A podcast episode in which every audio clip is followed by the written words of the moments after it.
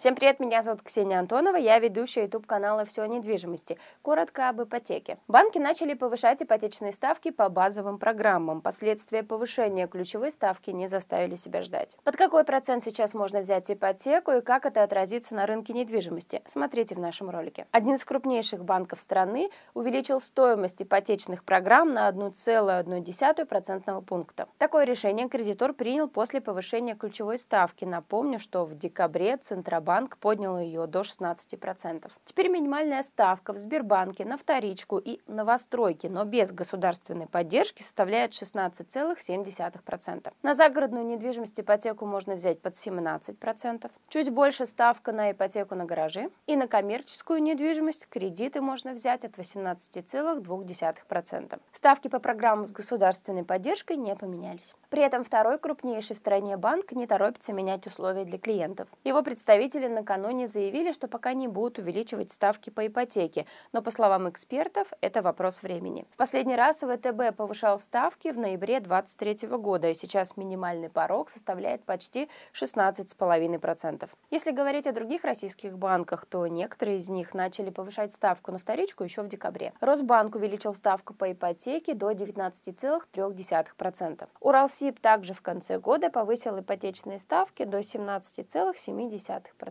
Чуть ниже ставка на вторичку в Альфа-банке. В Газпромбанке ипотечная ставка составляет двадцать целых шесть десятых процента. А банк Том.РФ, наоборот, снизил ставку на вторичное жилье. Квартиры сейчас можно купить под пятнадцать целых шесть десятых процента. По словам экспертов, повышение ипотечных ставок до таких пределов не новшество на рынке недвижимости. Центробанк уже не раз увеличивал ключевую ставку, а вслед за ним свои проценты меняли и банки. Это было связано с обострением геополитической ситуации и шоковыми событиями для нашей страны. Так было в две тысячи четырнадцатом году, когда против России ввели первые санкции, а цены на нефть пошли вниз. Ключевая ставка тогда выросла до семнадцати процентов. Еще выше процент стал весной две тысячи двадцать второго года. После начала эс вэ о ключевая ставка резко вспорхнула с девяти целых пяти десятых процента до двадцати процентов. Следом ипотечные ставки начали повышать и банки. Жилищный кредит два года назад можно было взять под двадцать пять процентов. В обоих случаях Центробанк уже через несколько месяцев смягчал свои жесткие меры, и ключевая ставка постепенно шла вниз. В этот раз, по словам экспертов, все может быть иначе. Удорожание ипотеки не связано с экстремальными ситуациями. Повышение ключевой ставки шло постепенно, и Банк России пошел на такие меры,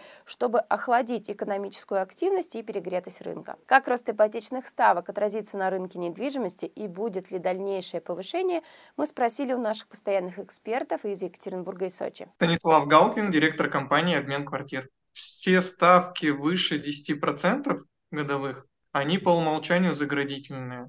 Ну, то есть свыше десяти процентов это уже некомфортно покупателям, это большая переплата а, за все время кредита. Ну, то есть по большому счету не принципиально важно двенадцать процентов, шестнадцать процентов, восемнадцать процентов. Это все высокие ставки, которые срезают потенциальную аудиторию покупателей. Вот. Что будет дальше, не знает никто, за исключением руководителя Центробанка. Центробанк утверждает, что это для борьбы с инфляцией.